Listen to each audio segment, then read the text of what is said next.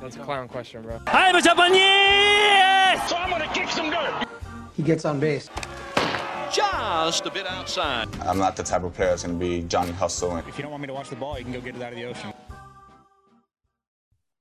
And welcome to the show to be named later, where we're talking baseball kind of whenever.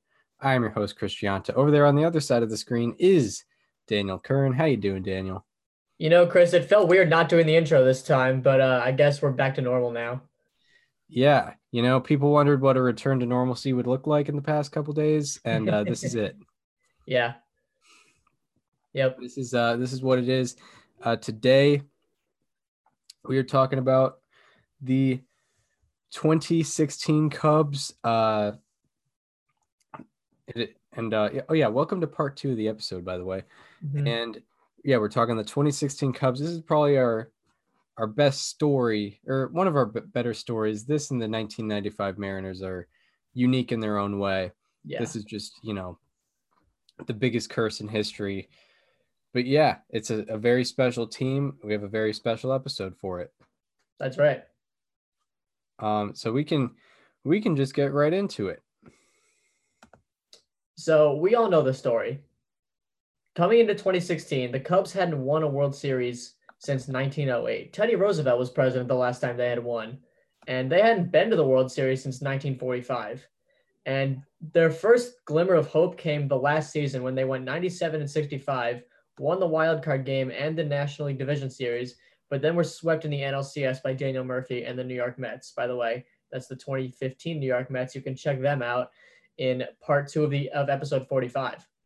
So into the offseason, the Cubs were they meant business. They signed John Lackey, a veteran starting pitcher, Ben Zobrist, a second baseman who had just seen championship success with the Royals, and then Jason Heyward, a really good defender, stolen from an in-division team. They signed him to a seven-year, uh, $184 million contract. It was huge. Uh, but they also traded beloved second baseman Starlin Castro uh, for Adam Warren, a pitcher from the Yankees. And coming into spring training, this team had high hopes, and they were quite honestly the number one team in the National League. And they were looking good, obviously, but their leadoff hitter from last year, Dexter Fowler, was still a free agent. And well, on February 25th, Cubs players came to training camp with a with a nice surprise.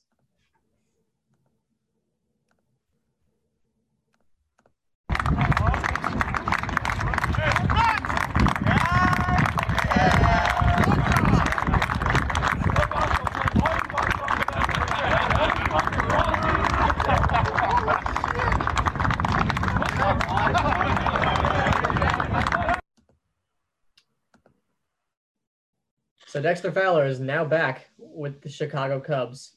So he was back, and beloved catcher David Ross announced before the start of the season that this would be his last. He would be retiring at the at the conclusion of 2016. So then uh, we go into pretty much the beginning of the season where the Cubs won their first two, kind of a preview of the hot start that was to come.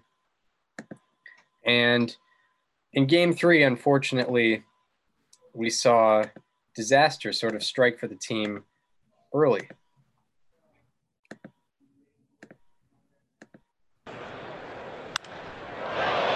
Left center, Schwarber. This could be trouble. Got to get over there. And it drops in. He collides with Fowler. And Segura's flying around the bases. Matt Williams will wave it in. Here comes Jean Segura. And he is safe. And Schwarber is hurt on the warning track. Trainers are running out there. He collided with Dexter Fowler. And Segura's shaken up as well.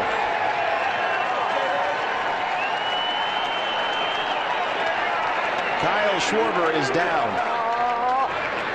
Well, you could almost see that coming. That ball just tailing away from Schwarber as he was running full speed into that gap in left center. Dexter Fowler coming over from center field. You can see the dirt on Schwarber's face. He went down hard. Both guys running at full speed. Both guys thought they had a chance to make the play. It looked like the left leg took the brunt of the contact there. Schwarber still has his wherewithal to try to reach out and grab that ball as it was rolling away. Dexter Fowler is a big man, 6'5", 195, almost at full speed. And he collided with Schwarber out there. Left leg.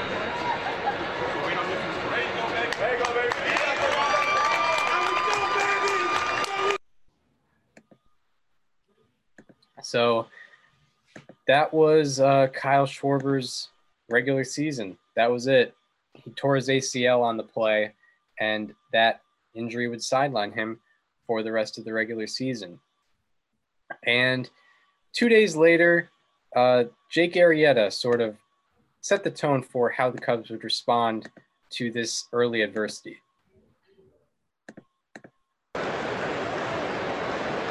Three-two.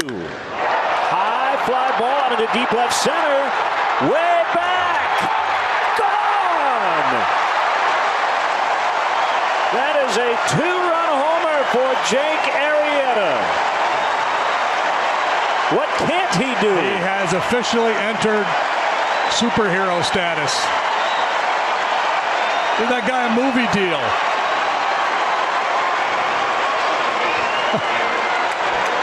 Unbelievable. I'm just getting ready to tip my hat to him for just having a good lengthy at bat. Never mind. So Jake Arrieta hits a two-run home run. However, it would not be the only home run that this pitcher would be hitting. That's right. So this team got off to an absolutely comically great start. It was an absolute joke. And on April 21st, Jake Arrieta, the reigning Cy Young winner, the guy who you just saw with the bat, was making his fourth start of the season against the Cincinnati Reds and looking to go 4 0.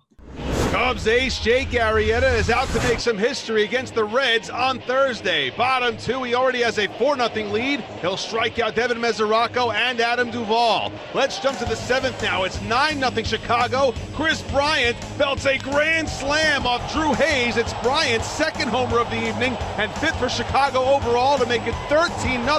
That's not even the biggest story. Bottom seven, Arrieta has a no hitter working. He'll strike out Brandon Phillips to end the frame. In the eighth, it's Duvall striking out to win that inning. And in the ninth, with the score now 16 0, Eugenio Suarez is the last hope for Cincinnati. But Arrieta gets him to pop out to the right side. Jason Heyward will put it away. And that's it. It's a no hitter for Jake Arrieta. The reigning NL Cy Young Award winner continues to dominate his second no hitter in as many seasons. Chicago blank Cincy 16 zip. Arrieta. So Jake Arrieta throws his second no hitter in as many years. He became the second Cubs pitcher of all time to throw two no hitters. The other one was Ken Holtzman in 1969 and 1971. And later on, on Mother's Day, the Cubs and Nationals were in extras. Bryce Harper was zero for zero on the day with six walks. That isn't important, but I thought it should be noted just because it's crazy. And Javier Baez came up in the 10th looking to end it. Deep left center. Cubs win. Cubs win. Baez does it for three the final. Pink ice cream for everybody. Well, there were plenty of opportunities for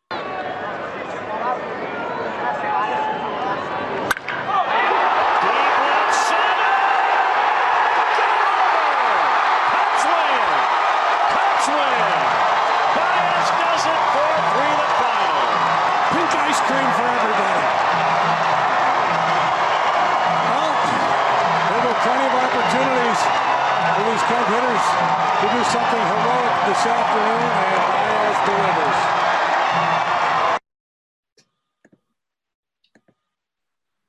So that gets the Cubs rolling once again. I'm sure Javier Baez's mother was so proud that day. Yeah, if, if there's a time, if there's a time to make her proud, Yeah. that's the time. Yes. So the Cubs were absolutely destroying every team in their path. On May 10th, they were 25 and 6 on the season. That was by far the best record in baseball. And just for some context, the 116 win 1906 Cubs, they started out 6 and 6. Took the Cubs about 19 more games to get to six losses than it did in 1906. Um, so that was insane. And some of the offensive leaders on this team, number one was the free agent signing Dexter Fowler. He led the National League in FWAR with 2.1 on May 10th. He was fourth in weighted runs created plus with 182 and third in WOBA with a 441. Anthony Rizzo, the first baseman, was hitting extremely well. Slash line of 281, 423, 632 for a 1055 OPS, a 435 WOBA, 174 weighted runs created plus, 1.6 wins above replacement, which was fourth in the majors. And oh no, I'm sorry, he was fourth in the majors in ISO as well with a 351. Kris Bryant, their third baseman, stud, 295, 377, 500, 877 with a 377 WOBA, 136 weighted runs created plus, and 1.3 FWAR. Another free agent signing, Ben Zobrist, 305, 424, really good walk rate. Um, 493, 919, and a 393 WOBA, 146 weighted runs created plus, and 1.2 wins above replacement. Offensively, the Cubs led the majors in FWAR. It wasn't even close. They had a 9.3. The next best in the majors was 7.9. They also led in walk percentage with a 12.8 and OBP with a 371. So now on the pitching side, Jake Arrieta, he made six starts and he was 6 and 0 with a 113 ERA, which led the NL. Jon Lester was 4 and 1 with a 196 ERA. Kyle Hendricks had a 310 ERA, and Jason Hammel had a 4 0 record with a 1.5 ERA. Also in the bullpen, Hector Rondon, 7 for 7 in save opportunities with a 0.73 ERA and a negative 0.1 FIP. That easily led the majors. 14.59 Ks per nine, zero walks per nine, uh, with 12.1 innings pitched, and 0.7 FWAR, which was tied for the major league lead. Pedro Strop was also dealing out of the pen 198 ERA, 1.46 FIP, and a 1251 Ks per nine. And as for rotation, the Cubs led the majors in ERA with a 2.33, and the bullpen led the majors in ground ball percentage, which is exactly what you're supposed to do out of the bullpen with a 54.2% ground ball rate. So after this, what did they do? They kept on rolling. On June 6th, the Cubs won their 40th game and went up 10 games in the NL Central. And in mid June, the Cubs called up uh, catching prospect Willson Contreras to make his major league debut. And he got his first opportunity at the plate on Sunday Night Baseball. You think Cub fans are excited uh, about Willson Contreras? I mean, he's probably having enough trouble just keeping his heart rate down, and then he gets a standing ovation from 40,000 people. That's a, a goosebump kind of moment here before his first ever big league at bat. High and deep to center field,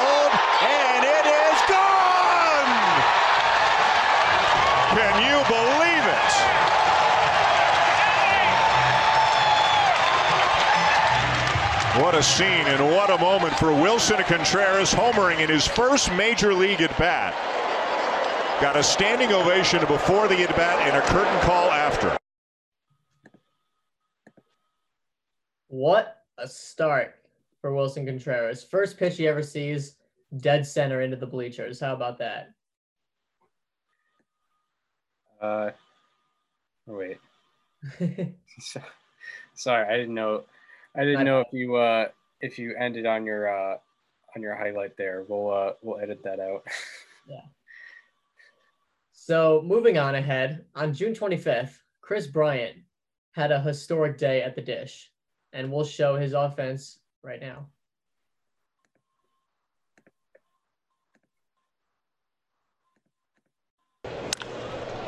That will get into the left field corner. Heyward on his way to third. Trouble there for Duvall. Gary Jones is going to send him, and he will score.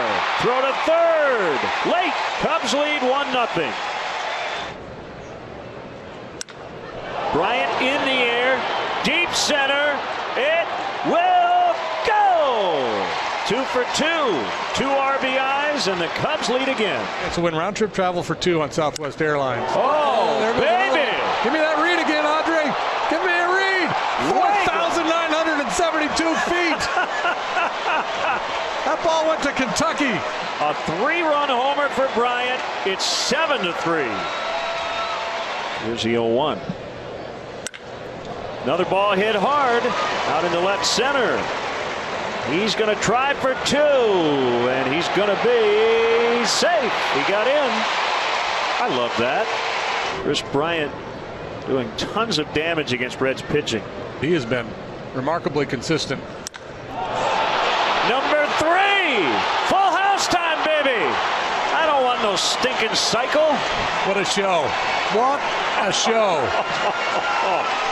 Unofficially. Not going to do it. Unofficially, according to Scott Lindholm, who does a lot of baseball research, since 1913, he is the first player ever to do this. Three homers and two doubles. And Jason Heyward trying to coax him up for the curtain call. So Kris Bryant becomes the first player to hit a baseball 1,972 feet, as you heard on that broadcast. Uh, also, just wanted to note, you it said on the broadcast that since 1913, no one had had three home runs and two doubles in a game. I looked it up on Baseball Reference, and it said that it had never happened since 1901, when game logs were recorded. So, uh, according to Baseball Reference, Bryant was the first player in MLB history with three home runs and two doubles in a single game. Un- unbelievable. Uh, I don't have the how about that ready because we usually reserve that for the players. Yeah. But in the instance that we have such a thing, I feel It deserves it. that it is only appropriate that that gets a. That's right. So June 28th, the Cubs won their 50th game of the season. They had the best winning percentage in the major leagues, and absolutely nothing could stop them. But then, unfortunately, the Cubs came back down to earth for a second. The Cubs went two and nine between June 30th through the end of the first half, and that was the worst record in the National League during that time period. And the most memorable moment of that skid, kind of a representer of that skid, was when rookie Josh Bell came up to the plate uh, down two with the bases loaded. strikeout, so you try to jump on something early. We've seen that from Josh Bell twice. Towering drive deep to right. Way out of here. And it may have ended up in the river. A grand slam for Bell.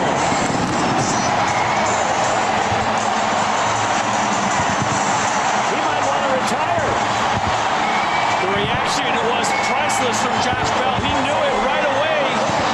I asked Clint Hurdle before the game, is there any way this kid stays here? He said he's only here for three days.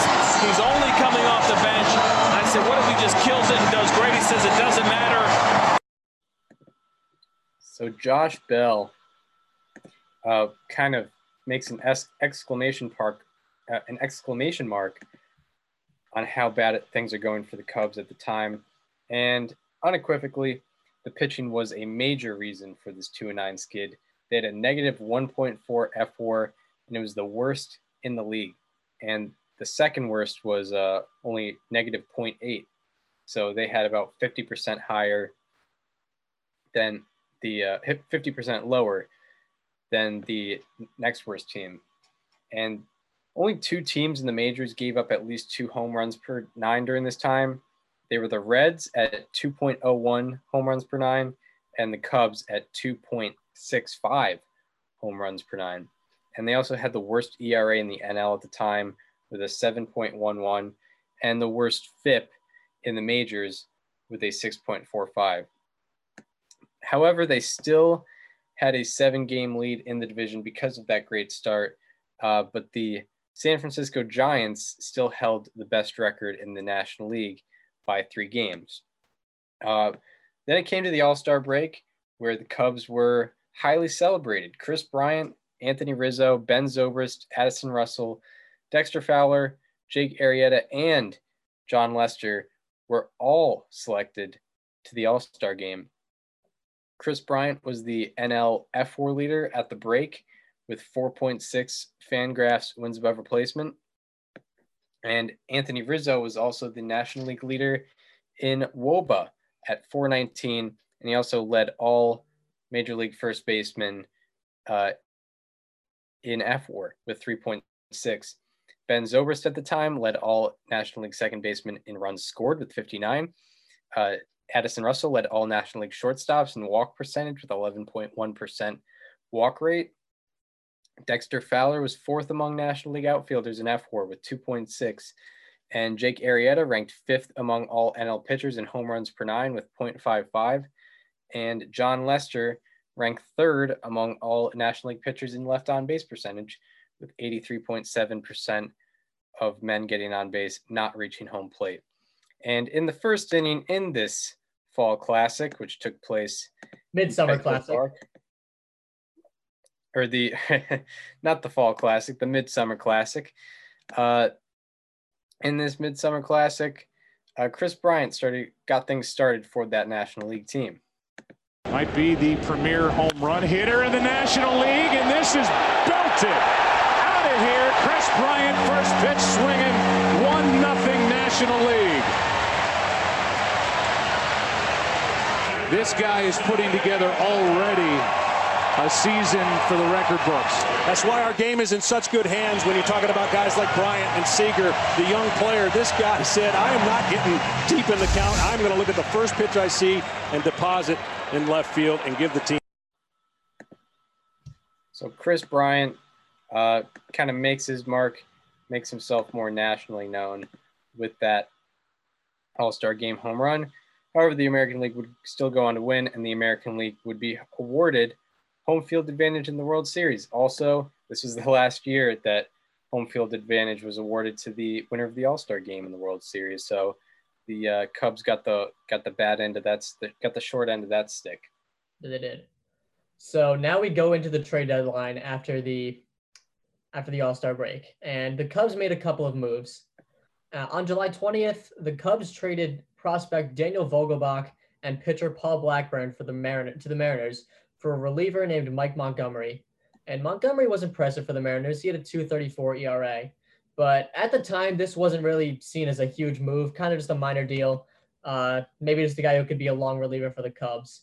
However, on July 25th, the Cubs traded Gleyber Torres, Billy McKinney, and Adam Warren to the Yankees for Aroldis Chapman, the Cuban missile. Chris, this is the guy that gets the last out of the World Series for you this is the guy you want on that mound. Exactly. Exactly. That's right. Up until that point, Chapman had a 193 ERA and a 12.6 strikeouts per nine. So that was the Cubs trade deadline action. They got their closer. And Hector Rondon and Pedro Strop are still pitching very well, but Chapman is an established guy, and that's what you want. So, with that being said, on July 31st, trade deadline day, the Cubs played a game on Sunday Night Baseball that I quite honestly don't know how I'm supposed to explain it. So we're just going to watch the recap of it. Playing on Sunday Night Baseball for the first time since 2004. Brian Matusz making his Cubs debut Sunday night. It's already a 4 0 Seattle lead. Top of the third. There's a runner on as Matusz faces Dae-Ho Lee. Here's Lee hitting one a long way left center field. It is another home run for the Mariners. Their third two-run homer in as many innings. 6-0 Seattle. Travis Wood is still in the game, but he's in left field. He played a little bit in left field in an extra inning game earlier this year. He's out in left field now. I don't know if Wood's going to have a play on this one. It is caught! He races back to the ivy and made the catch! Makes the catch. And that's a brick wall behind that ivy. Might leave a mark. That's a pitcher. Look at this standing ovation he's getting, not just from his teammates, from everybody here. And in to pitch for Seattle is their closer, Steve Cishek. And the bases are loaded for Willson Contreras. Now the one-two. Ground ball to third, fielded by Seager, goes to second one. The throw to first, not in time. A run scores. Very close play at first. They're going to review this. He was safe at first. And officially, the umpires say he remains safe. Tying run at third, winning run at first. The 0 2. A wild pitch. Here comes Russell. Score! The game is tied. A wild pitch. Addison Russell scores. This ball game is tied at six. And I mean, this ball is five feet outside and goes to the backstop. And the 2 2. Cano hits one in the air, shallow left toward the line, long run, racing over and making a sliding catch is Willson Contreras. He slid behind the bullpen mound and made the catch. Cubs are making some tremendous plays in this game. Cody Martin is on to pitch for Seattle. I think Jon Lester came to the ballpark today saying, I wonder if I'll be called upon as a pinch hitter tonight. You're just looking for something to get that run 90 feet. Here's the 2 2. Lester is going to bunt. It's out in front of the plate. Here comes Heyward. He scores. Cubs win. Cubs win. Jon Lester with a beautiful bunt. Jason Heyward a head first slide at home plate. The Cubs win the ball game. It's a remarkable. So Jon Lester playing the hero, just like everyone expected. I don't know what the weirdest part of that game was, Chris. The Travis Wood catch in left, the Willson Contreras, the catcher playing left field, Jon Lester hitting a walk-off sack bunt. That like that game was just so incredibly weird, and it exemplified everything that the Cubs are as a team and Joe Maddon is as a manager. Yeah, you're right. It is inexplicable. That's right. Do you remember that game by any chance? Uh, not not much. I uh, for some reason my baseball memory in 26 like regular season 2016 is just kind of off. I don't know. I was uh I was in Delaware watching this on my TV in my vacation house. Yeah. So the Cubs, uh, after after a win like that, they're set to kind of finish it off, try to close up this National League Central. It's division winning season, you know, getting around that time. And the Cubs got off to an 11 game win streak right after the deadline, immediately after an 11 game win streak. And between August 1st and August 18th, the Cubs as a team had a 2.22 ERA, and they went 14 and 2 uh, as a team. Also, on August 18th, uh, Kris Bryant, the third baseman for the Cubs, was at it once again, setting records once again.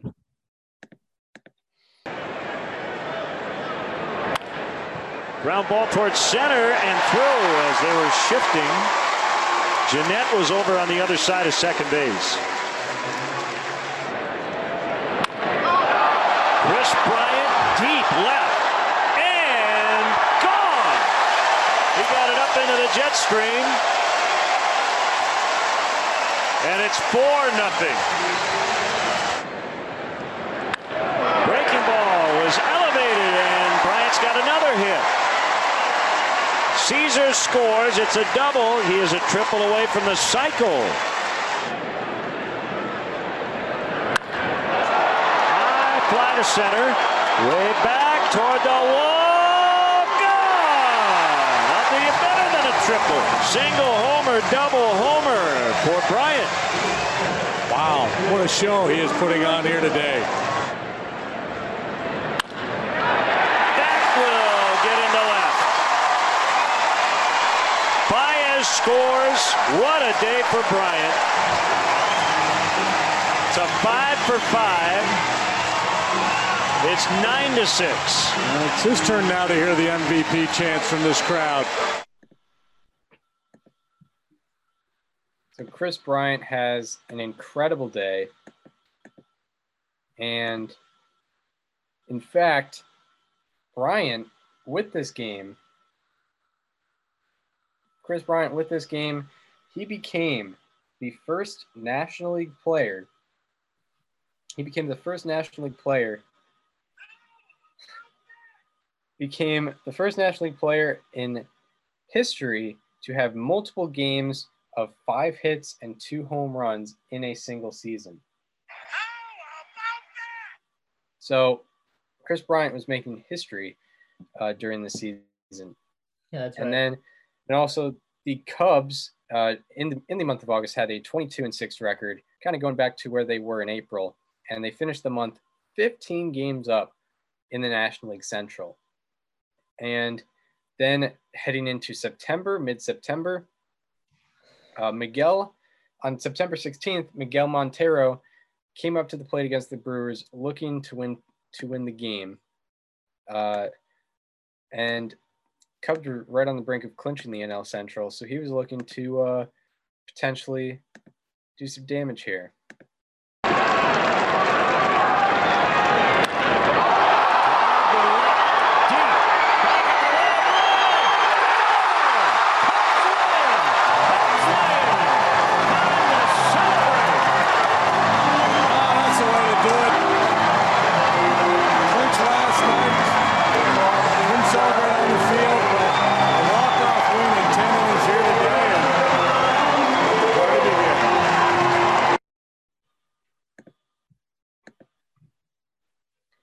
So Miguel Montero hits that home run to walk it off, push them one game closer to winning that National League Central. And later that day, uh, because of because of a loss from another team, the Cubs clinched the National League Central for the first time since 2008. It had been eight years, and ultimately the Cubs finished the season 103 and 58 with the best record in the National League. So now we're gonna take a look at what I call the Windy City Windy City winners from this team. Kris Bryant, we have to start out with him. He was the National League MVP, and no doubt about it. He had a slash line of 292, 385, 554, 938 with 7.9 wins above replacement, which led the National League. And he was also tied for, and while we're in the StatCast era, I figured I'd shout this out. He was also tied for 10th in the majors with barrels. Uh, he had 53 of them. And then Anthony Rizzo, first baseman, 292, 385, fi- 544, 928. They had eerily similar slash lines, the exact same batting average and the exact same OBP. Just Bryant slugged a little bit better. And Rizzo was the only first baseman in the, in the NL with 30 home runs and 100 RBIs. He finished fourth in the MVP voting. And, you know, I can go on and on about stats that proved how good Bryant and Rizzo were this year, but none of it will top the fact that they actually got MLB to make a good marketing campaign. That is something that cannot be said about really anybody. And they were the ones that did it. In the start of the season, MLB put out a promo about the Cubs. Uh, take a look at it. This is Kris Bryant, and this is Anthony Rizzo. As the muscle of the Chicago Cubs lineup, they've decided to go into business. The souvenir business. Brizzo Souvenir Company, please hold. We founded Brizzo Souvenir Company to get you the home run balls you deserve. Help me help you get some baseballs. It's a good deal, Joe. have you seen us play? We authenticate them with our bats. Nine ounce balls. You know home run derby balls are going to be more than that. I shouldn't be eating like this. Dude, this guy Vince. Are we shipping to St. Louis? That's why we're best friends. Take it or leave it. Deal. Woo! Another one. Each ball is authenticated by our bat. You like home run balls? We've got home run balls. Hey, Kris, are these for Nebraska? Alaska. All right, Nebraska. I thought. We put the ding in dinger. They ain't lying. That was beautiful. Amazing. So, I mean, like I said, they got, you know, the fact that they got MLB to do a good marketing campaign about them speaks more volumes than any statistic I could possibly name because that doesn't happen all that often. We know that. So, moving right along, Addison Russell had a 3.3 FWAR and finished 19th in the MVP voting. Very good for him. Jon Lester on the mound. He finished second in the Cy Young vote, a 244 ERA, 197 strikeouts, and 202 and two thirds innings pitched. And one guy that they had a huge breakout season from was Kyle Hendricks, a 213 ERA, 196 ERA plus, and 170 strikeouts and 190 innings pitched. He finished third in the Cy Young and 23rd in the MVP vote. Also, Jake Arrieta, he did not follow up his Cy Young season with anything short of expect exceptional. 310 ERA, 190 Ks in 197.1 innings, and ninth in the Cy Young voting. Joe Maddon also finished second in the Manager of the Year voting. And the Cubs led the majors in offensive war with 37.1 and also walk rate with 10.4. And they led the majors in ERA with a 3.15 and XFIP with a 3.74. Also, the rotation had a sub 3 ERA, and the next best in the majors was 360. So now they're in the playoffs.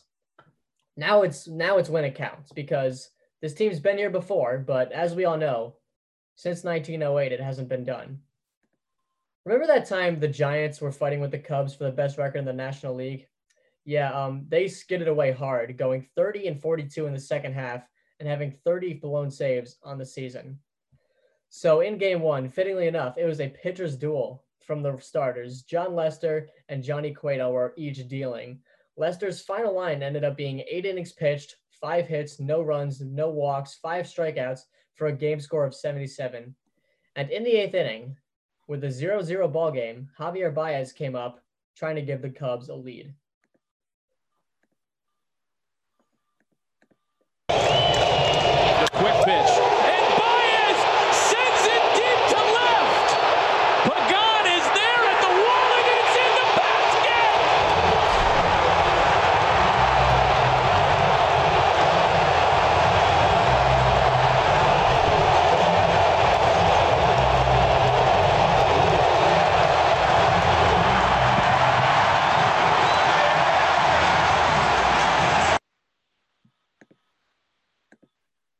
A huge home run for Javier Baez puts the Cubs up 1 0 in the game.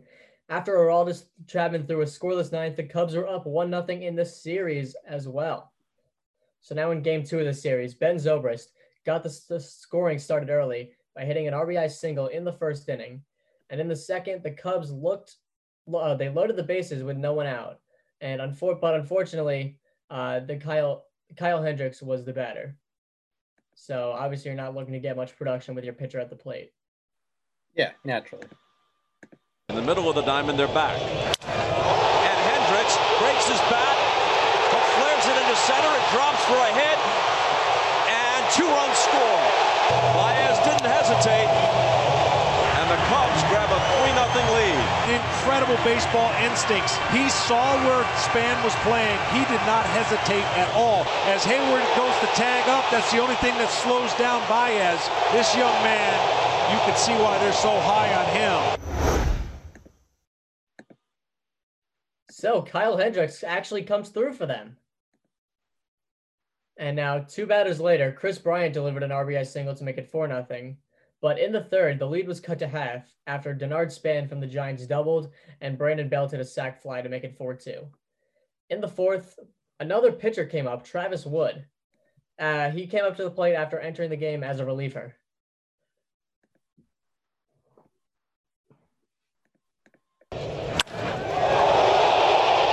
Travis Wood just hit the 10th home run of his career. He is third and that's 10 for Travis Wood, and that's 5-2 for the Cubs. I said you weren't missing much when Wood comes in at the plate and an athlete, and he delivered as a reliever. I think the hardest thing to do as a reliever in the postseason is check in. He not only checked in on the mound, he checked in at the plate and getting a standing ovation. So that's three RBIs for Cubs pitchers on the night.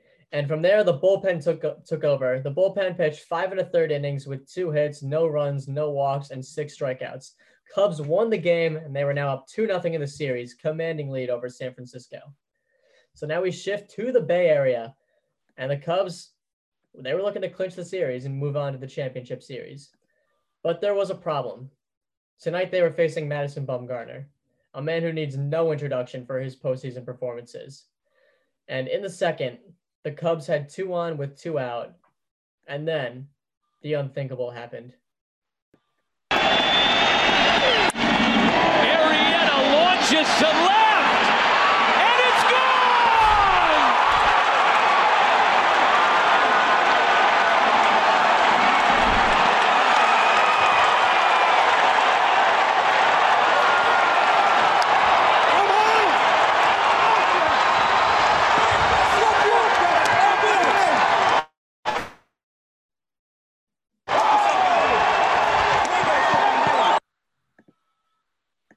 Jake Arrieta, out, out of all the guys that have never had success in the postseason against Madison Bumgarner, go figure that that's the guy to do it.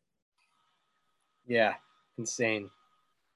So the Giants chipped away in the third on a Buster Posey RBI single. And then in the fifth, another Brandon Belt sac fly. So it was 3 2. And in the eighth, Aroldis Chapman was called upon to get the final six outs with runners already on. And he promptly gave up an RBI triple to Conor Gillaspie and an RBI single to Brandon Crawford, which made it 5 to 3 San Francisco. Shoot. But in the ninth, Kris Bryant came up against Sergio Romo after a Dexter Fowler walk. Swinging a high fly ball to deep left field. At the track, at the wall, Blanco leaps, and it's gone! Kris Bryant has tied it in the ninth! And the bullpen woes, which had appeared to be fixed in San Francisco, have resurfaced. A 5-5 ninth inning tie.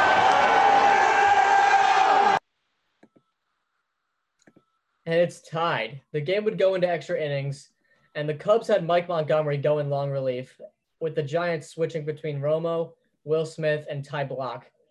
And into the 13th inning, Brandon Crawford doubled to lead off the inning, and then after that was Joe Panik.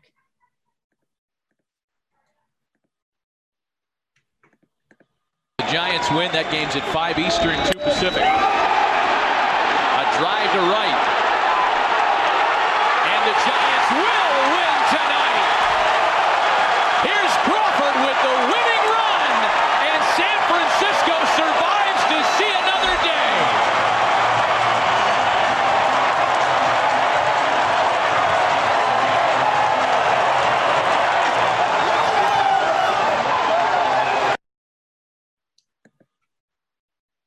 So the Cubs clinch is going to have to wait at least one more day after that game. In game four, game was tied one to one in the bottom of the fourth, and the Giants took the lead on a Matt Moore single and then extended it on a Denard Span ground out. I swear these pitchers just keep hitting in this game from this series for whatever reason. And the Cubs, they didn't get, uh, they did get one back in the fifth uh, on a David Ross sac fly, but the Giants got another two in the next half inning. So going into the top of the ninth, the Giants were three outs away from sending it back to Wrigley Field. Start thinking I'm going to get three outs. I get three outs, that's a save. We go on, and I'll be doing my thing on the mound. That's the area you got to be careful of. Careful. And a base hit for Kris Bryant. Leadoff hitter aboard here in the top of the ninth.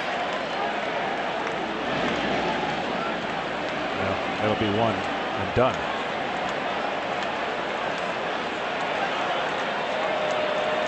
So long, the 3 1. Lined into right field. That'll rattle around. Bryant scores easily. Rizzo held it third. And it's a two-run ball game with nobody out in the ninth. See, and that's exactly what Zobrist did the whole at bat. He stayed right-handed hitting during the regular season. Back up the middle and through. Rizzo scores. Here's Zobrist, and the Cubs have tied it here in the ninth.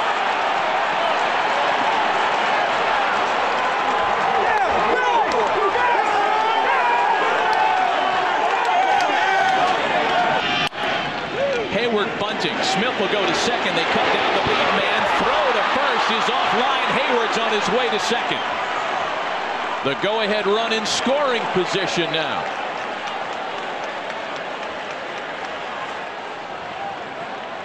That go-ahead run at bay. Baez singles back up the middle. Heyward's being waved around, and Chicago has taken a six to five lead.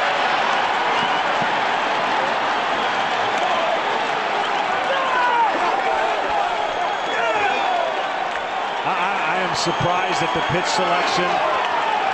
Said it before. These young players for the Cubs are fearless and don't give up any inch to their competitors. And the craziness continues for the Cubs in a temporary lead.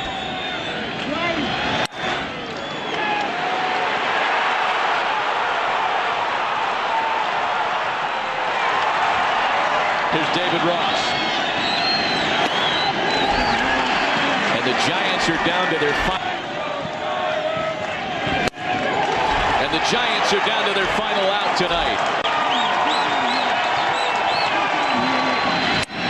And the Chicago Cubs are moving on to the National League Championship Series.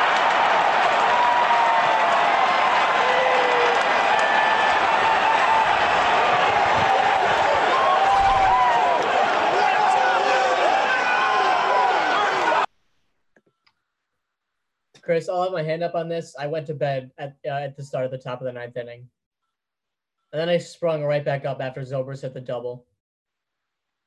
Yeah, I don't. I don't even know if I was if I was up for this for this particular game. For the record, uh, the Giants' win probability at the start of the inning was 98%. So the Cubs had a 2% chance of winning that game, and then that inning happened. So the the Cubs, with as the resilient bunch they are, they won the series in that game. They didn't even have to worry about a game five at Wrigley. And Kris Bryant was probably the best offensive performer in the series. A 375 batting average with a 1099 on OPS, a home run, and three RBIs. Also, Javier Baez, 375 average again, 974 OPS, one home run and two RBI. And then also Cubs pitching as a whole had a three flat ERA, and they didn't allow a home run the whole series. And now we move on to the National League Championship Series, where the Cubs are facing the Dodgers. And in game one, the, the series opens up at Wrigley Field, and the Cubs were already up two to nothing, and Javier Baez had himself a wild trip, a wild, wild ending to a trip around the bases. Uh, pretty interesting how he's how he was able to score in this first game of the World Series or of the National League Championship Series. That is Baez coming to the plate. He is safe. 3 nothing. He got aggressive and then said, Well, I'm done. And the only way I can make something happen is to not stop whatsoever. That aggression got a little lucky. And a run for the Cubs. It's a steal of home for Javier Baez, who's doing everything right. So Javier Baez makes the score three to nothing by basically stealing home. Yeah.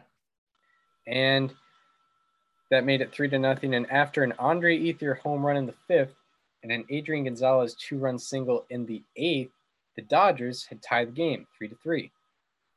Ben Zobrist led off the bottom of the eighth with a double, and two outs and two intentional walks later, Miguel Montero pinch hit in the nine spot with the bases loaded, looking to give the Cubs the lead. Here's Miguel Montero. Two. High drive into right, back at the wall, it is gone! Grand slam, Montero! Game one hero! This is going to be a carbon copy. Right over the middle of plate, he sees two in a row.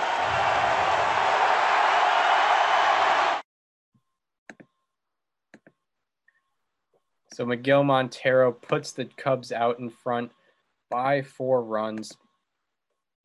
And Dexter Fowler is the next batter, and he follows it up pretty nice, pretty nice himself, if you're asking me.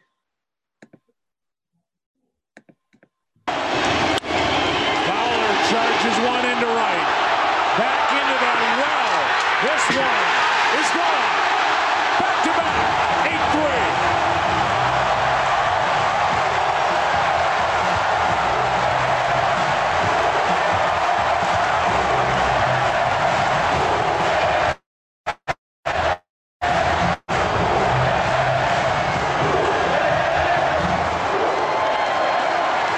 3. So that was the uh, that was the nail in the coffin.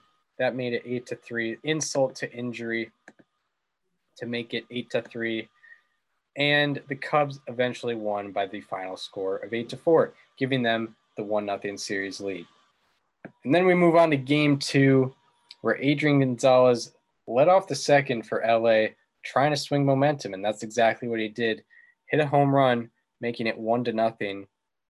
And this game actually turned out to be a pitcher's duel. It was between Clayton Kershaw and the 2016 ERA leader, Kyle Hendricks. And the Cubs only were able to gather two hits in this game, and they only had one at bat with runners in scoring position. And the Dodgers would win game two by the score of one to nothing, tying the series. And then in game three, the Dodgers were up one to nothing in the fourth. And after Josh Reddick singled, Yasmani Grandal looked to cash in, and that's exactly what he did, also hitting a home run. Justin Turner also homered in this game, and Rich Hill pretty much dealt uh, like he usually does in the playoffs for six shutout innings. And the Dodgers won that game six to nothing.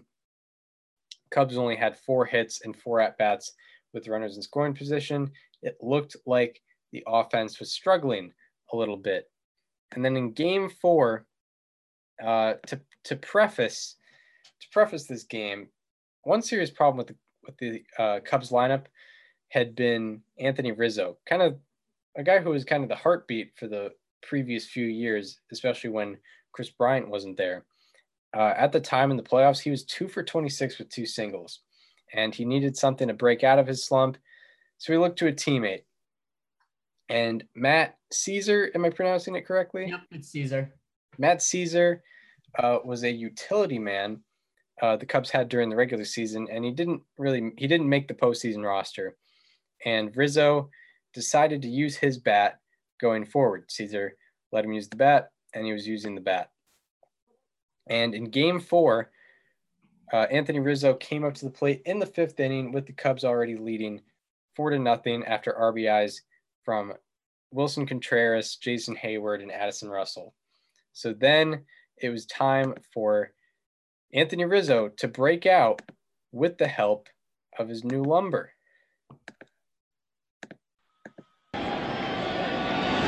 That's into right center field, back at the wall.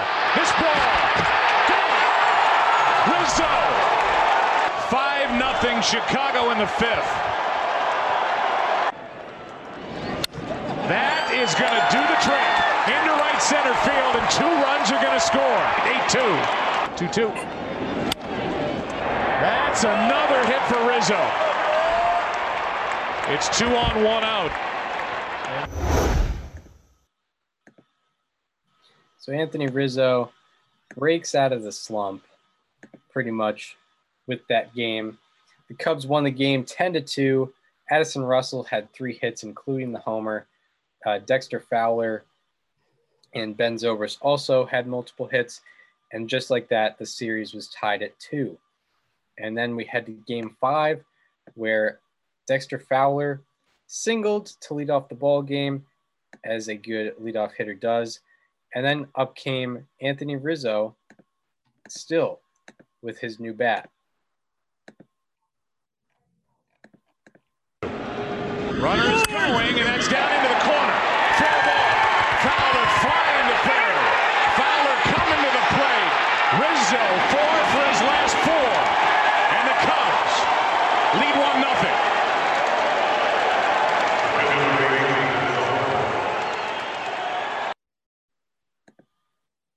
So Anthony Rizzo proceeds to keep mashing with Matt Szczur's bat and makes it a one nothing ball game in game five.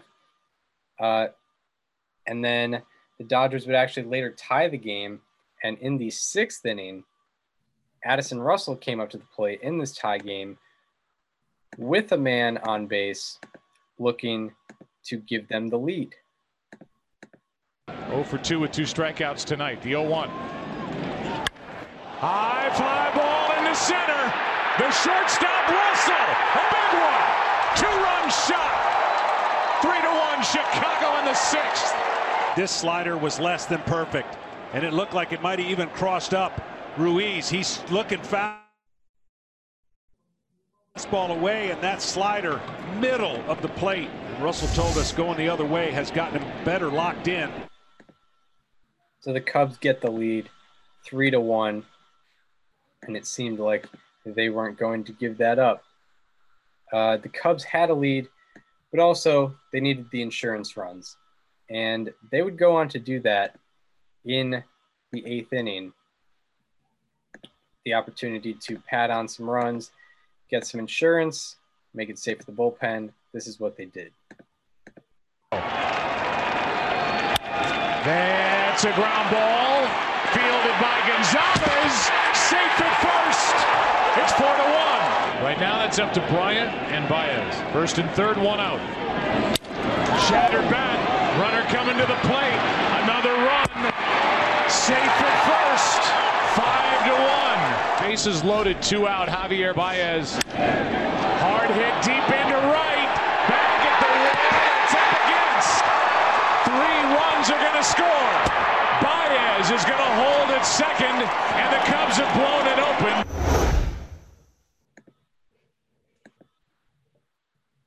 So that ended up being a five five run inning, five run eighth inning for the Cubs. And the Cubs won this game eight to four, and they were one win away from the Fall Classic heading to Wrigley. And in game six, the city of Chicago was ready for a party for the Lakes, which they had not seen since 1945, since the year that World War II had ended. They wasted no time as the Cubs scored two in the first off of Clayton Kershaw. You know, Clayton Kershaw, they couldn't hit off of him in game two, but they scored two off of him in that first inning, giving them a lot more hope. And uh, what does this say? Clayton Kershaw. Oh. Oh, on A. I'll just kind of restart that. Okay. I'll just start from game six. So now in game six, the city of Chicago was ready for a party, the likes of which they had not seen since 1945, since the year that World War II had ended. It had been 71 years uh, since they could have a moment like this, potentially, not a guarantee. We saw how it went in 2003. Wouldn't want to mention that. And they wasted no time as the Cubs scored two in the first inning off of a Kris Bryant single and a Ben Zobrist sac fly. They scored two again, or they scored again. They scored one run in the second off of a Dexter Fowler single. And then in the fourth inning, rookie Willson Contreras comes up against the three time Cy Young winner and sees what he can do against the vet.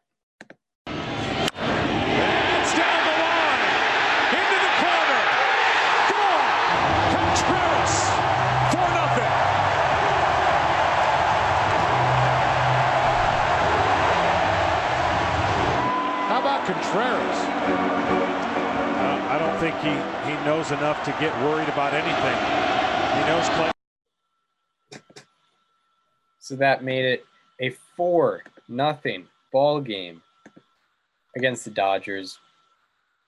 And uh, one inning later, Anthony Rizzo with that bat continued his momentum with the bat. Defense. And a smart, terrific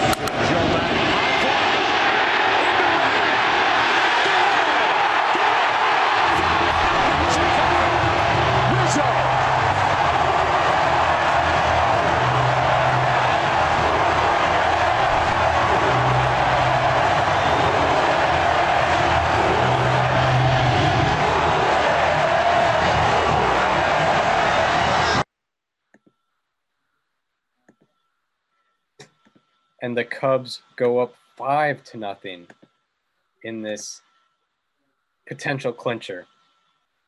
And meanwhile, on the mound, Kyle Hendricks, the ERA title winner, was absolutely dealing for the Chicago Cubs. Game winner Kyle Hendricks on the mound. Struck him out. Oh, they had him leaning, picked him off. Now he strikes him out down. Hendricks in total command. Still rolling. Two out. Base hit by Josh Reddick ends an incredible string by Kyle Hendricks. A masterpiece for the 26-year-old. So Kyle Hendricks ultimately ultimately goes seven and a third scoreless. And in the ninth, it was, you know, you can describe it in any way you want, but to put it best in three words, it was time.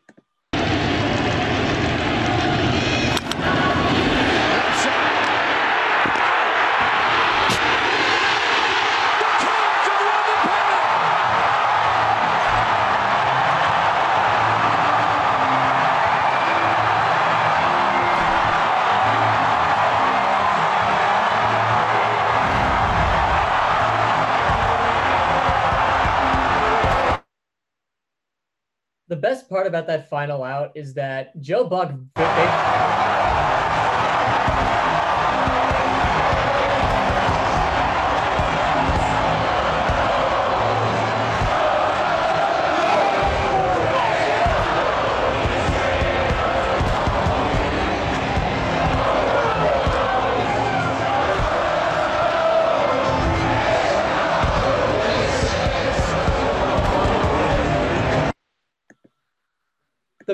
Part of that about that final out is that Joe Buck literally had to scream like just to be heard because the crowd was completely wild.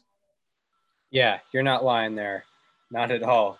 That's uh yeah, you could barely hear him at all. You could hear the crowd over Joe Buck's, you know, voice on a microphone. Yeah, on a microphone projected in a press box. Yeah. Uh, it was still still hard to get that audio. And Javier Baez and Jon Lester were co MVPs of the National League Championship Series. Javi Baez hit 318 with an 833 OPS, along with incredible defense to go with that. That was especially highlighted in this series. And Jon Lester pitched 13 innings and had a 138 ERA in those 13 innings. Some honorable mentions as well. Anthony Rizzo hit 320 with a 1010 OPS and two home runs and five RBI. Dexter Fowler hit 333 with an 889 OPS with one home run and three doubles. And Kyle Hendricks had an ERA under one, a 0.71 ERA, allowing just one earned run in 12 and two thirds innings pitched. Uh, and then we move on to the World Series, the Fall Classic, as uh, as previewed before when I when I accidentally flubbed the Midsummer Classic. So the Cubs were facing the Cleveland Indians in the World Series, and this was the perfect World Series matchup. Of course, the Cubs, a team that hadn't won a World Series since 1908, versus Cleveland, a team that hadn't won one since 1948. These are the two longest active droughts in the league, so something had to give. And in game one, to put it quite short, uh, the Cubs, they could not figure out Corey Kluber at all. They were dominated by him over six innings, and Cleveland catcher Roberto Perez stole the show with two home runs and four RBIs on the day, and Cleveland won the game six to nothing. So now in game two, Anthony Rizzo got things started with an RBI double in a must win game for the Cubs, by the way. You can't go down 2 0. And in the third, already up 1 0, the Cubs had a secret weapon in for them to come through in the clutch. Joe let him go on 3 0. I would. He does, and a base hit. Here comes Rizzo. No throw to the plate. Schwarber's delivered 2 0. He's back. Schwarber with another base hit. Comes up 4 0 here in the fifth inning, and Schwarber's knocked home two. He's taken here, and he takes a walk. And now Schwarber's been on base three straight times. So Kyle Schwarber, off the disabled list with an ACL tear, is back in October to deliver for the Cubs in the World Series. So that happened, and Jake Arrieta went five and two thirds innings pitched, two hits, one run, three walks, and six strikeouts on the day. That is a recipe for a Cubs five to one victory to even up the series going into Wrigley. And in Game Three, despite facing the leader in home runs given up in 2016 and Josh Tomlin, this game actually turned out to be a pitcher's duel. Uh, both Tomlin and Hendricks left the game scoreless, but in the sixth inning, the Cubs blinked first as Coco Crisp hit an RBI single. And from that point forward, the Indians bullpen pitched four and a third innings pitched, three hits, no runs, no walks, and seven strikeouts. And the Indians won the game one to nothing to go up two to one in the series. And then in game four, the Cubs got up to a one nothing lead on a Rizzo single in the first. But the Indians came right back against John Lackey on a Carlos Santana home run and a Corey Kluber single. And in the seventh inning, the Indians were winning four to one, and Jason Kipnis delivered the dagger with a three-run home run. And that was pretty much it. The Indians won seven to two, and they were up three to one in the World Series. So this is where we're at now. 100 years, 108 years of failure. The most promising season the franchise had seen in years. The best team in Major League Baseball, and now they're down to their final game. The Cubs have to win three games in a row. And well, if there's a year to do it, consider it this one.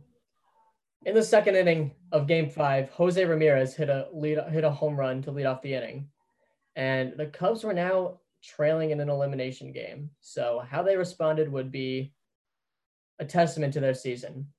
And well, in the fourth inning, it was Kris Bryant leading off.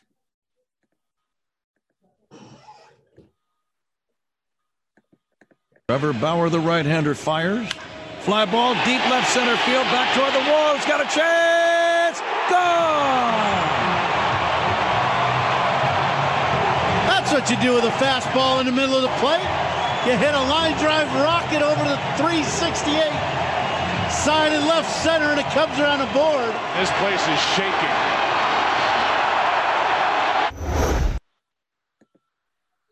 So Bryant ties the game up, and after the homer, Rizzo hit a double, Zobrist hit a single to bring him into third, and then Russell singled in Rizzo, and David Ross later hit a sac fly to make it three to one Chicago. Now that the Cubs had a lead, it was on Jon Lester.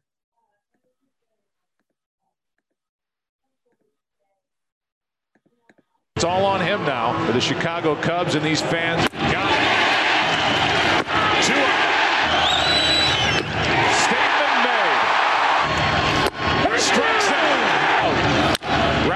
Short. Russell.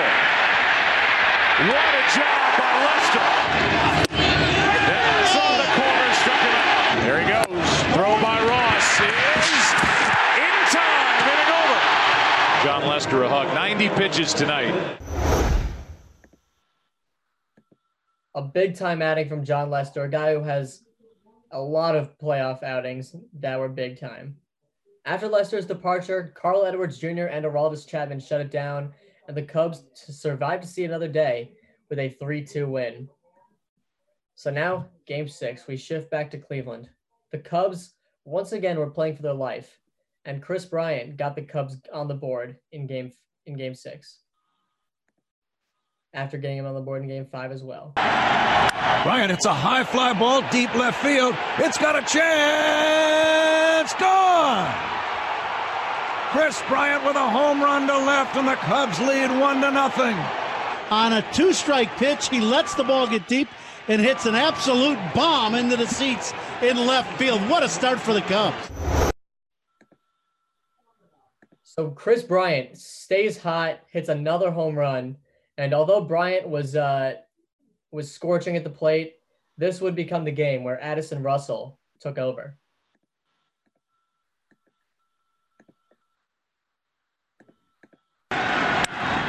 One run scores. Here comes throw home. Safe as the ball gets away, and Russell ends up at third. 2 0. At the wall. Grand slam. 7 0 Chicago. But one pitch. Russell flips for the out as Baez keeps his foot on the bag. And the forced out ends the sixth.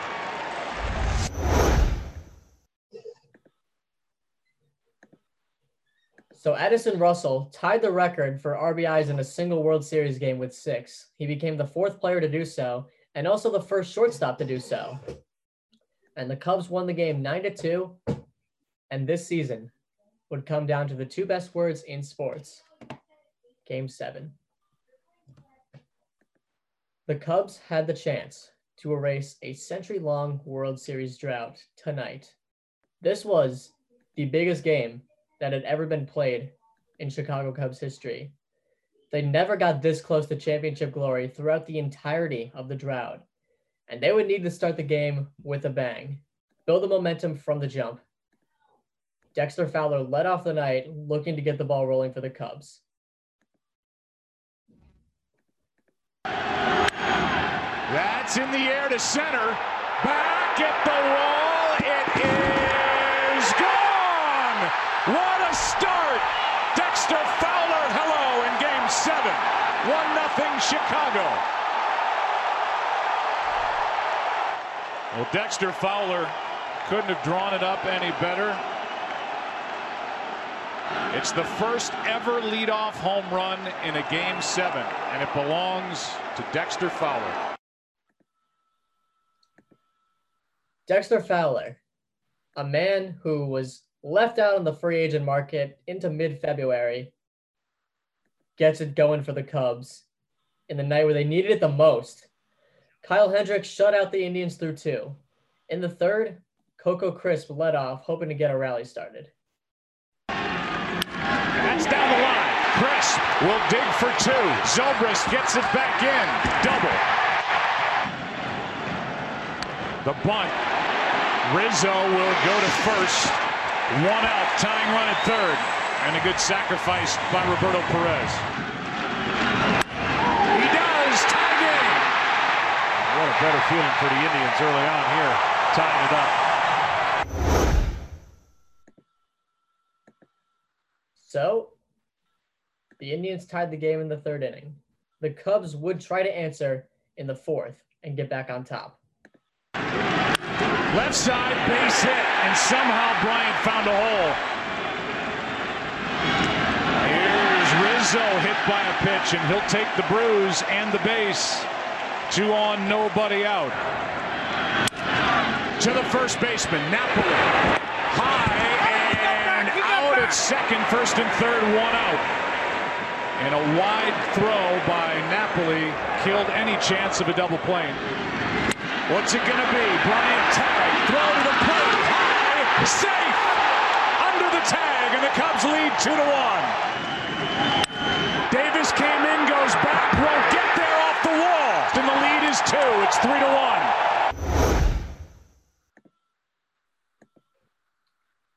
It is a 3 1 Chicago lead in the fourth, and Hendricks continued to dominate in the fourth, bringing up Javier Baez, looking to tack on leading off the fifth inning. Here's a fly ball into right center. Back at the wall off the bat of Baez. Four to one. That ball was a rocket out to right center. First RBI of the World Series. It comes in game seven. So Javier Baez puts the Cubs in a commanding four to one lead, and that would be it for Corey Kluber. And Andrew Miller came on in relief after Kris Bryant drew a two-out walk.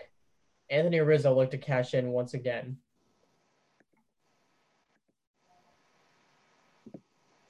See if that here's Bryant taking off. Here's a shot into right by Rizzo. Bryant's going to come around. The throw by Chisenhall. Now Kipnis. Another run. Bryant's safe, and it's five to one.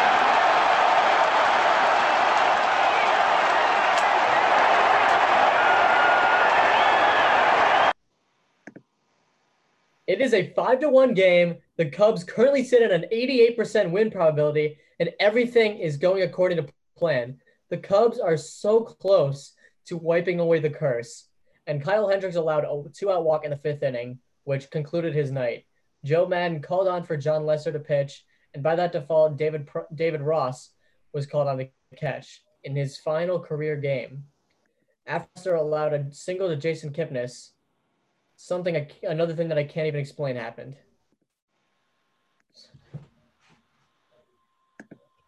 Swing of the bat. Francisco Lindor can make this a two-run game. Lindor bounces in. It hits Ross. A run scores. Here comes Kipnis. He's safe. It's 5-3. Here's David Ross, John, that's had a tough time with concussions. That ball caught him square. And by the time he fell down, got up, Kipnis with great base running is ahead of the tag. So that's a minor setback for the Cubs. It is still a it is still a six three game, which is all right. Uh, or I'm sorry, a five three game. But David Ross and Jon Lester both needed to redeem themselves because Lester threw a tough pitch and Ross kind of you know the ball went off his face and it kind of made him fall over, which led to the other run. So the next inning, Ross came up in what would likely be his final big league at bat against Andrew Miller. Pitches. Ross flies one into center, sends Davis back at the wall. It's gone! The 39-year-old in his final game, David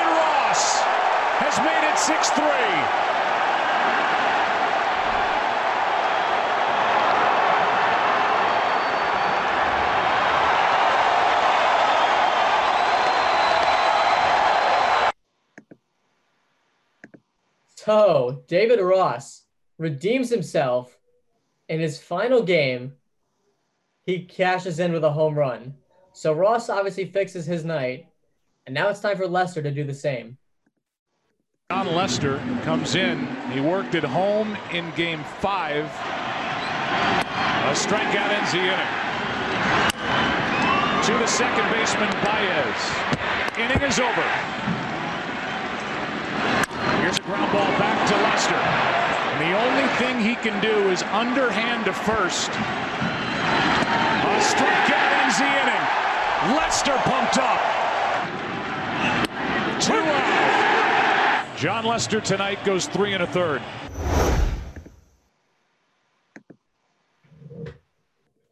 The Cubs were four outs away from a World Series victory.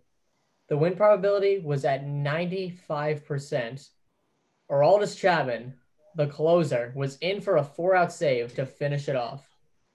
And he gives up a leadoff single to Jose Ramirez. No big deal, that's okay. The next batter was Brandon Guyer.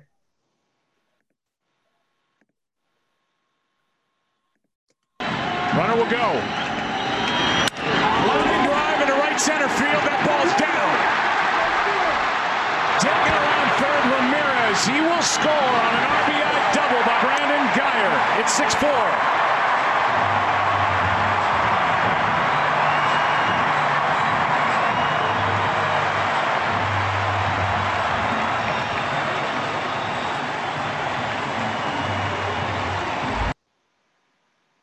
So now it's a two run game. And the tying run is at the plate in the form of Rajai Davis, a man who carried the Indians with his speed. He led the AL in steals in 2016, so fortunately, his power wasn't a huge threat.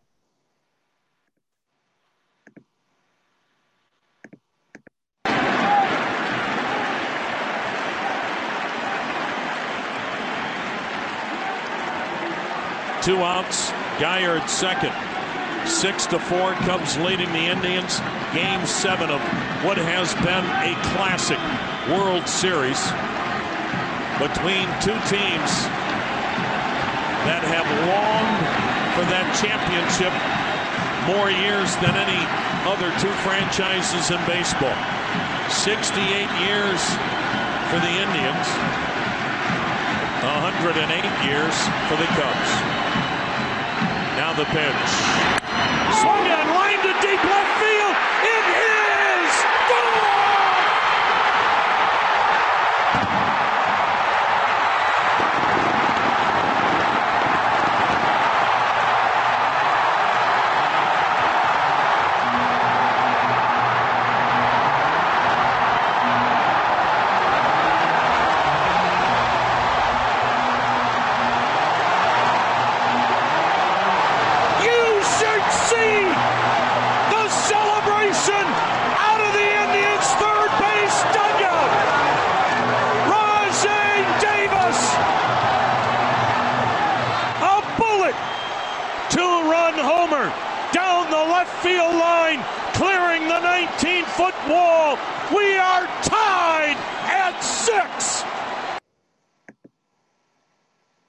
Was it.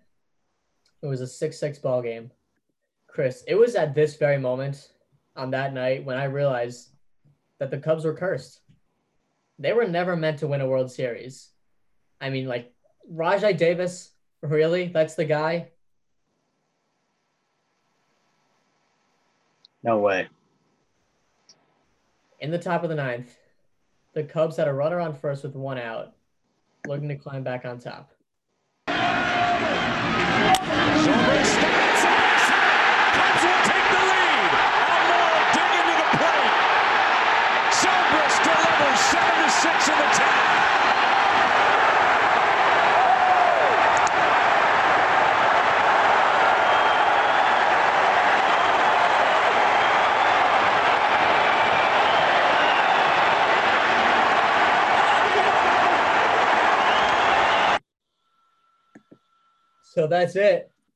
The Cubs, the Cubs have the lead.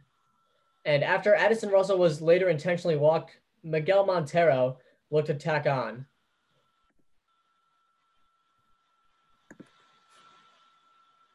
The rest of this 10th. That's a base hit. Rizzo scores. Zobrist is held. 8-6 Chicago.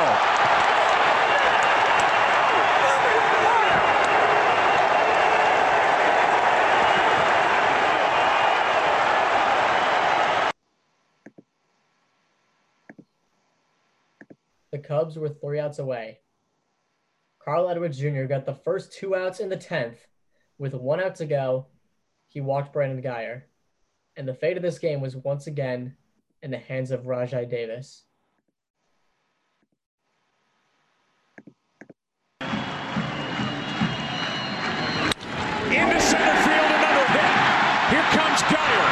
The throw into second. It's a one-run game.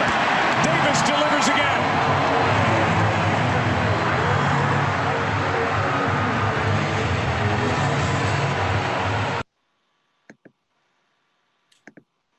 After that, Edwards exited the game, and Mike Montgomery came in to face Michael Martinez. This season came down to a defensive replacement versus a long reliever that was acquired midseason. For the World Series, for history, for generations worth of frustration, anger, and failure on both sides, all of it in this moment could be erased. Here's the 0-1. This is going to be a tough play. Bryant, the Cubs win the World Series. Bryant makes the play. It's over. And the Cubs have finally won it all. 8-7 and 10.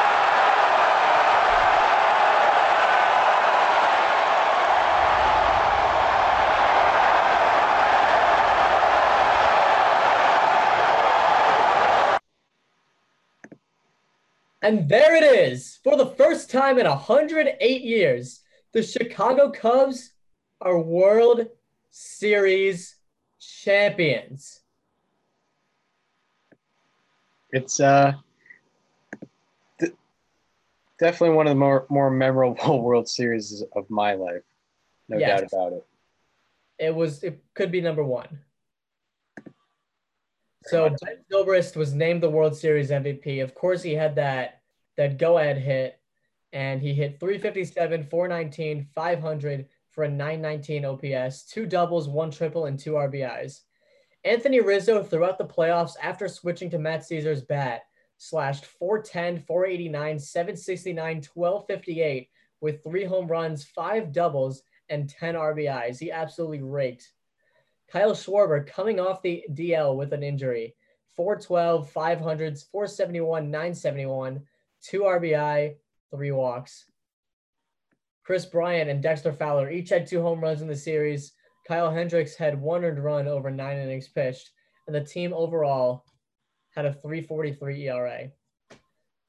So this team's legacy goes without saying, but we're going to say it anyway. Of course, they were the first Cubs team to win the World Series in 108 years. They captured the hearts of America with over 75 million people tuning into Game 7 of the World Series at some point.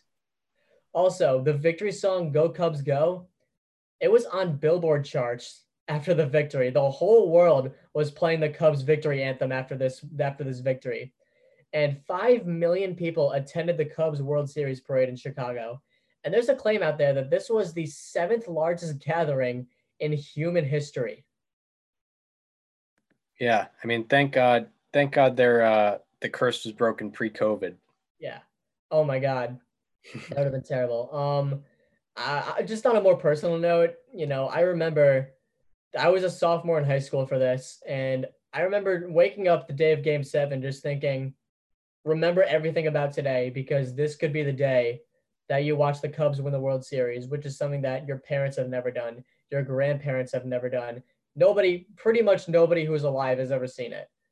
And I remember I had a global history test the next day that I ended up failing because I was watching this game instead of studying. Uh, and you know what? It was worth it. it was totally worth it.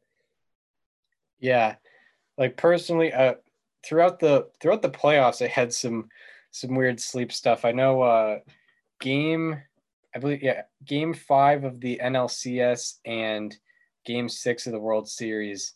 Um, I was so tired from my day that instead of watching them at night, I recorded the game and I would fall asleep. I'd set the alarm for like 4 a.m. and I'd watch it without commercials. So for game five of the NLCS and game six of the World Series, I was watching that.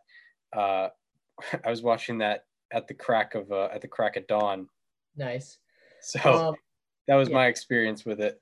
How is your? I love it. I love it. Um, I mean, this was this was such a likable team on all fronts. Like there was like out even if there wasn't a curse, I think everyone around America would have been down for the cause for this team to win a championship, even if they were wearing, even dare I say, Yankee pinstripes. I mean, this team was so likable that I think even we could get behind them if they were the Yankees.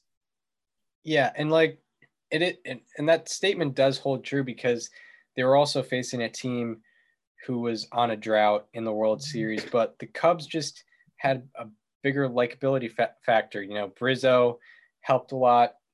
Having David Ross there helped a lot, and Joe yeah, Maddon's camaraderie. Joe Maddon helped with that a lot. Yeah, they were a very likable team and pretty easy to root for, and especially you know with the uh, with the fans there, you could feel it in Game Six of the NLCS when they clinched. You could it was uh it was easy to get on their bandwagon. You know, probably one of the easier teams, probably the easiest team in my lifetime that you could get on a bandwagon for. Because once you know we're Red Sox fans, once the uh, Red Sox got eliminated in the ALDS, I was kind of all for the Cubs uh, after that, It- and it was pretty easy to do that. Also, another thing, this series cemented Theo Epstein's legacy as possibly the greatest GM in baseball history, uh, ending two 80 plus year curses. Uh, and he was only still like 45 years old at, the, at that point. Like he was, he was a guy, he was waltzing into the Hall of Fame just at that age. Yeah, uh, yeah, he was he was doing amazing, and that yeah, that game seven. I guess it, as an aside, that game seven was a matchup between two guys breaking two you know huge World Series droughts. Terry Fran- Francona was trying to end the Indians drought, uh, and Theo Epstein was trying to end the Cubs drought. They both ended the Red Sox drought, and Theo Epstein came on top. And uh, we're gonna see Theo Epstein in a in a later video, but first we have some some fan reactions for uh Because this is what it's all about. Like this is about the Cubs fans that never got to see it until this very moment. They'd waited all their lives. So Absolutely. this video is really what it's all about. very much so.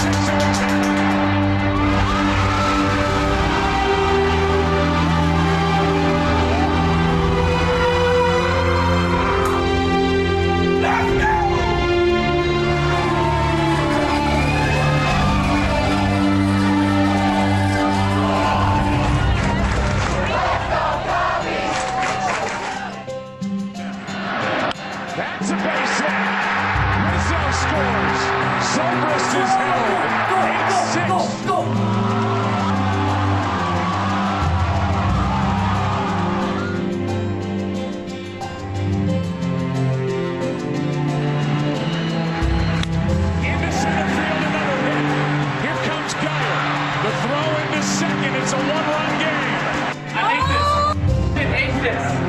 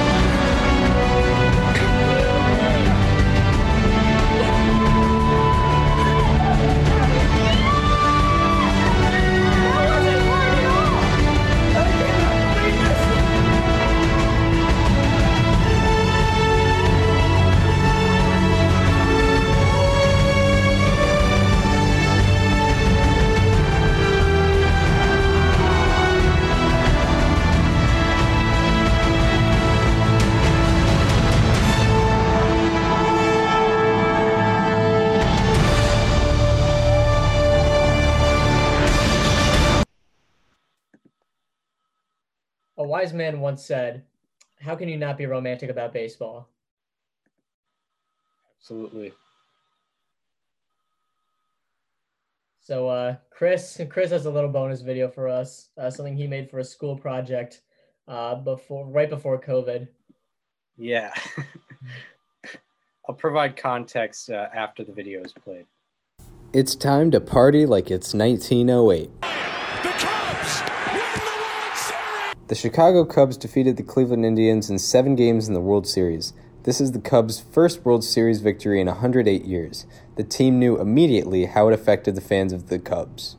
The whole team is going to have a special place in Chicago's hearts forever, and uh, they deserve it. Man, I look around this room and see all the players and all the scouts and player development guys, everyone who contributed, and just to know that they're going to have the connection with the city and with each other forever, that means the world to me. It was not easy for the players or the fans to get there, though. With a 6 4 lead in the eighth inning, Rajai Davis hit a two run homer off of Aroldis Chapman, who had been lights out in the playoffs up to that point.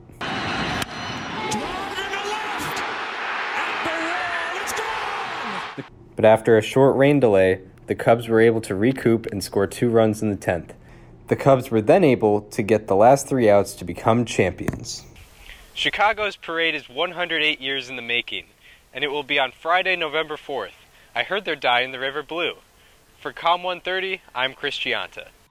So, for context, there, um, we had a uh, we're in we're in sports journalism at Springfield College, as previously mentioned in the show, and uh, we have a broadcast writing class. So, it we basically make TV packages, TV stories.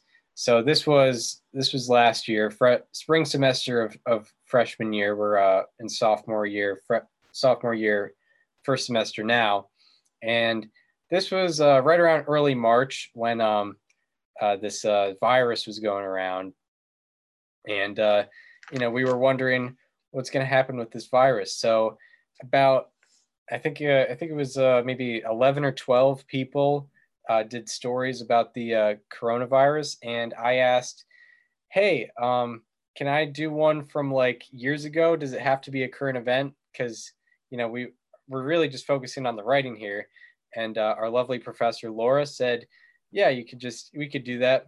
So I decided to do a uh, a, a TV story about the 2016 Cubs uh, winning the World Series. So It was breaking news. I couldn't believe it when I said that they actually won.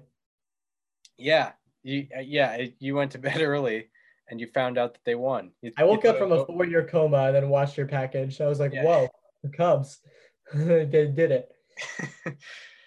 yeah so that's that's what it was i just didn't want to I, I didn't know a lot about the about the coronavirus so uh, i decided not to do a story about it and Mm-hmm. uh, go an avenue that i know about which is uh, baseball That's right. Um, one thing I'd like to add we are never in our lifetimes again going to see people hopping on a bandwagon like they did for the Cubs because the storylines were so perfect. Like, we're never going to see another World Series with two teams with 70 plus year droughts, big, like, big time franchises, might I add. Like, if we see, like, I don't know, the Seattle Mariners, like, you know, sure, it'll be a fun story, but it's not, you know, it's not the Cubs where they have this, this elongated history of being one of the most prestigious franchises in baseball. Um, yeah, we're never going to see it again. So I think we need to appreciate this team as much as we can. yeah very much so and like yeah a, a good point too is yeah the the cubs that the curse was special because they are you know a historic franchise and they've been around for so long like you know people also talk about the red sox curse but no one really ever talks about the white sox curse because no one really cares about the white sox Or So we- even the Phillies curse before 1980. yeah, exactly. Yeah, the Cubs. It was it was such a story. It was such a storyline. We're never really ever going to see that again. Yeah, no, the, the White Sox literally went longer than the Red Sox and no one talks about it. No one talks about it at all. I guess you know the White Sox. They did. They didn't really go to the World Series very much in between those years, but the Red Sox had more heartbreak. But still, and it was an 88 year drought. Yeah. So, I guess that's a that that's that does it for the 2016 Cubs. All right. So now on to our favorite uh, part of the episode, our favorite, because it kind of determines what our week looks like in our uh, in our daily life here in the MLB offseason. Uh, we are going to be picking uh, our player and team for the next week. Uh, I have 15 players listed, uh, randomly assigned numbers 1 through 15. Um, Daniel has the same exact theme, the same exact thing, except with teams. You know, like the 2016 Cubs. So uh, last week you picked first. I did. And uh, this week I'm going to be, be picking first. I picked 12 last week. Uh, and this week I'm going to be picking number five. Team, oh, team number five. Okay. Um, I was I went back and forth a lot of times on which of these teams to do. This team had their season end unlike any other on the list, but nonetheless they were still a very good franchise. And we're gonna do the 1997 Cleveland Indians. Ooh, the 1997 Cleveland Indians. Yeah, they do. So have we get to we get to do some more Indians World Series losses, but this time we get Albert Belle, we get uh, Jim Thome, we get Manny so Ramirez. get, uh, Jaret Wright. Yeah. we get. What did Kenny Lofton, Manny Manny Ramirez? No, Kenny Lofton was not on that team. Kenny Lofton got traded. Oh, that's a shame. Kenny Lofton. Yeah, he wasn't on this team. Yeah, Kenny Lofton was exciting. But yeah, we get to look forward to the 1997 Indians. Um, basically, you know, one of the staples of kind of the Indians run that never ne- never ended up getting a World Series, unfortunately for them. So now we are going to be deciding what player we are going to be talking about uh, next week. We're gonna go with player number ten. Player number 10. It is another pitcher. This was his career ended uh, around when Maddux's career started. So this is oh this is Clay. Wait, I think I know who it is then. Uh, a guy before his, I mean, there's a lot of guys you could uh, you could pick. Okay, wait. Did you say so? Pitcher, his career started when Maddux Maddux's ended. No, no, no, no. Okay, Oh, Wait. oh, oh. I mixed my words up. His Okay. career ended when Maddux Maddux's started. Around Right, when okay. A much started. different era than what I was thinking. I was thinking easy Clayton Kershaw because he debuted in 08. Yeah, yeah, and they were and they were teammates. Oddly enough, Clayton Kershaw and Greg Maddux. But no, this is before Maddux's era. My bad. Uh, and this guy also uh, joins Greg Maddux in an, in an exclusive club. Uh, winning is uh, one of only four men to have four Cy Youngs. We're talking about Steve Carlton next week. Steve Carlton, one of the best left-handed pitchers of all time. yeah, big part of that um, era where pitching dominated. Uh, starting pitching was a huge deal, and Steve Carlton, big part of that. Yeah. He was uh he's like a Hall of Famer. Like I don't think people understand how good he really was. Yeah, especially in terms of like the count statistics. He's also one of four guys with four thousand plus strikeouts. Um, like the count. I think he's one of three lefties with 3,000 strikeouts. I want to say it's him, Randy Johnson, and CC Sabathia. Uh, yeah, must be. But yeah, a good episode that we have uh, to look forward to next week. We have Steve Carlton and the 1997 Indians, two kind of low low key items there. Yeah. Uh, going to be a fun one. Going to try to bring some shed some light onto that player and that team. So we hope you enjoyed part two of the 2016 Cubs. We know it was a fantastic episode, uh, and we we definitely know that you enjoyed this one. Uh, we hope, uh, and if you're listening on Apple Podcasts and Spotify, and want to watch the You- YouTube videos with us, uh, go to our YouTube channel. It is called STBNL with Chris Gianta and Daniel Curran. We know with the teams we have a lot more videos. 2016 Cubs were a big example of that. Going to want to hop over to YouTube. Also, if you want to follow us on social media, follow me on Twitter at Chris underscore Gianta. Follow Daniel uh, on both Twitter and Instagram at Daniel underscore Curran, and follow the show Instagram at STBNL Podcast. Also, So- we would like to thank we would like to thank Baseball Reference, Fangraphs, and also Sports Illustrated for that one little uh, thing that they had us they had us with. This show would not have been possible without them. Correct, correct. And we hope to see you on Tuesday, where we're going to be breaking down uh, MLB news, all MLB team, free agency, more things like that. And then on Thursday and Friday, where we're going to be talking about Steve Carlton uh, in part one of the history episode, and then part two will be featuring the 1997 Indians. See you then.